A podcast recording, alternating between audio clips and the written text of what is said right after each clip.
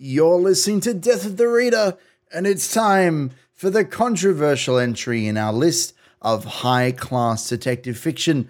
There is always there's always one. There's always one controversial one. Usually any films that we cover will be contentious in terms of placement.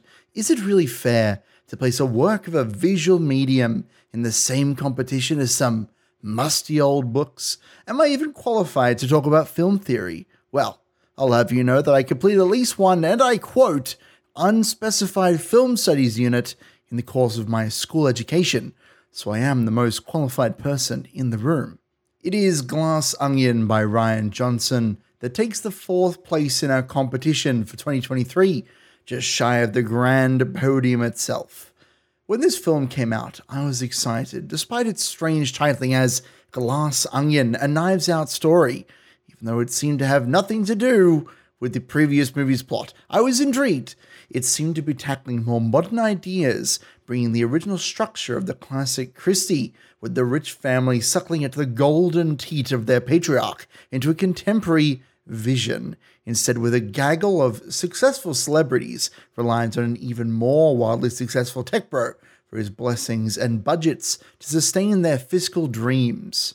It would seem, as we open our tale on Daniel Craig as Benoit Blanc, drinking champagne and playing a game of Among Us in the bathtub, a more contemporary form of the party game Mafia that you may have heard me rant about occasionally on the show, uh, that he and these celebrities have been invited to a murder mystery party IRL, or in real life, as the kids say, one that threatens to turn violent.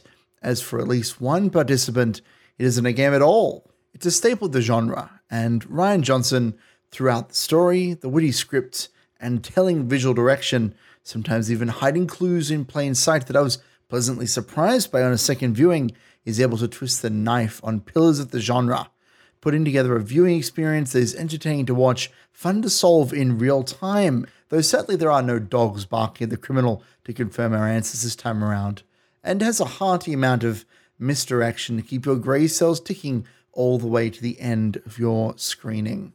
And there are plenty of suspects and potential victims to claw our way through. The clear character under threat of murder is Miles Bron, aforementioned tech bro and owner of the isolated island that the majority of the story takes place on. On the island is situated the glass onion itself, a great big dome of impossible size to house Bron's most favorite and most expensive of toys. His guests are his closest inner circle from before any of them became wildly successful, thanks to his work, of course. They all follow a code of innovation in their own space, and all of them, in accordance with the murder mystery code, could use an awful lot of money right now. They're introduced to us in a flurry of style and mystique that has been deconstructed through both behind the scenes and amateur analysis so many times that I feel I have to talk about it. The story canonically and infamously takes place during the COVID 19 pandemic through the rather bold scripting decision, and accordingly, each of the actors wears a mask upon their initial introduction. Or they don't, and that's your first hint as to their characterization. I particularly enjoyed Birdie's mask. She's our high class fashion designer, a bit of an airhead, and appropriately wears a see through mesh that, while legally could be called a mask under the strictest or perhaps loosest definitions, definitely isn't doing anything to help anybody. The loud and proud right winged Duke and his girlfriend don't bother wearing masks at all. And they're here to emphasize the bro in tech bro throughout the story, touting verbose ideals that crumble in the face of reality. There's Claire, the career politician, and Lionel, the scientist, who is just a stone's throw away from another breakthrough, as funded and directed by his benefactor Miles Bron, of course. The two of them wear functional, yet simple masks that match their outfits. Then there's Benoit Blanc himself, who wears a stylish yet functional silk mask, colored maroon and speckled white. This looks to indicate him as a bit of an outsider, with the deep blood red foreshadowing his role in the fake, soon to be real murder mystery plot. There's also Andi Brand, a guest who we know comparatively little about, and seems to be in the outer rings of this group's circular relationship, she doesn't wear a mask that we can see, but of course, this itself is intentional and only adds to her mystique. These masks and indeed the costuming of all the characters can be attributed to Jenny Eagan, who is, of course, responsible for the impressive costuming in Knives Out. It's clear in all of her outings that she strives to design a diverse set of looks for the characters, while also keeping the capital A aesthetic of these films strong and upfront. It is in many ways unfair to compare this film to Rian Johnson's previous Knives Out, but as they share not just the main character in the form of Benoit Blanc, but so many structural similarities as well, it is completely fair for fans of the previous film to feel a little deflated by the return. I can praise the leaps into the modern era as much as I like, the boldness to leave the resolution again outside the firm but empathetic hands of Blanc during the climax, the progressive social message about corrupt systems, what it truly means to be a disruptor in the space.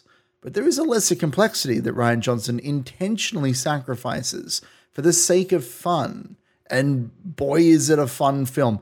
I, I can't help but feel, though, that if the mystery were slightly less fair or slightly more complicated, mostly in the case of the movie's culprit and villain, then we would collectively hold this film in a higher esteem. Knives Out contained an elegant twist that combined the narrow perspective of its protagonists and their particular set of skills with the overarching knowledge that Detective Blanc was able to use to put together the bigger picture. This film has a similar relationship running under the hood, but is perhaps a little less subtle in its delivery. And of course, being the sequel to such a fantastic film is a very high bar to, to pass in the first place. So, of course, there's going to be some hesitance in recommending it without seeing the first one. However, I can heartily recommend peeling apart Glass Onion's many delicious layers, as I was thoroughly entertained all the way through, uh, and even on a second and third screening, loved it. And frankly, it's a significantly lower time investment than any of the books I've flicked through this year. Its costumes are sleek, its acting on point, its clues blink and you'll miss it, but still deliciously fair play. On all levels, I give this movie a see it out of 10. You're listening to Death of the Reader on 2SER 107.3.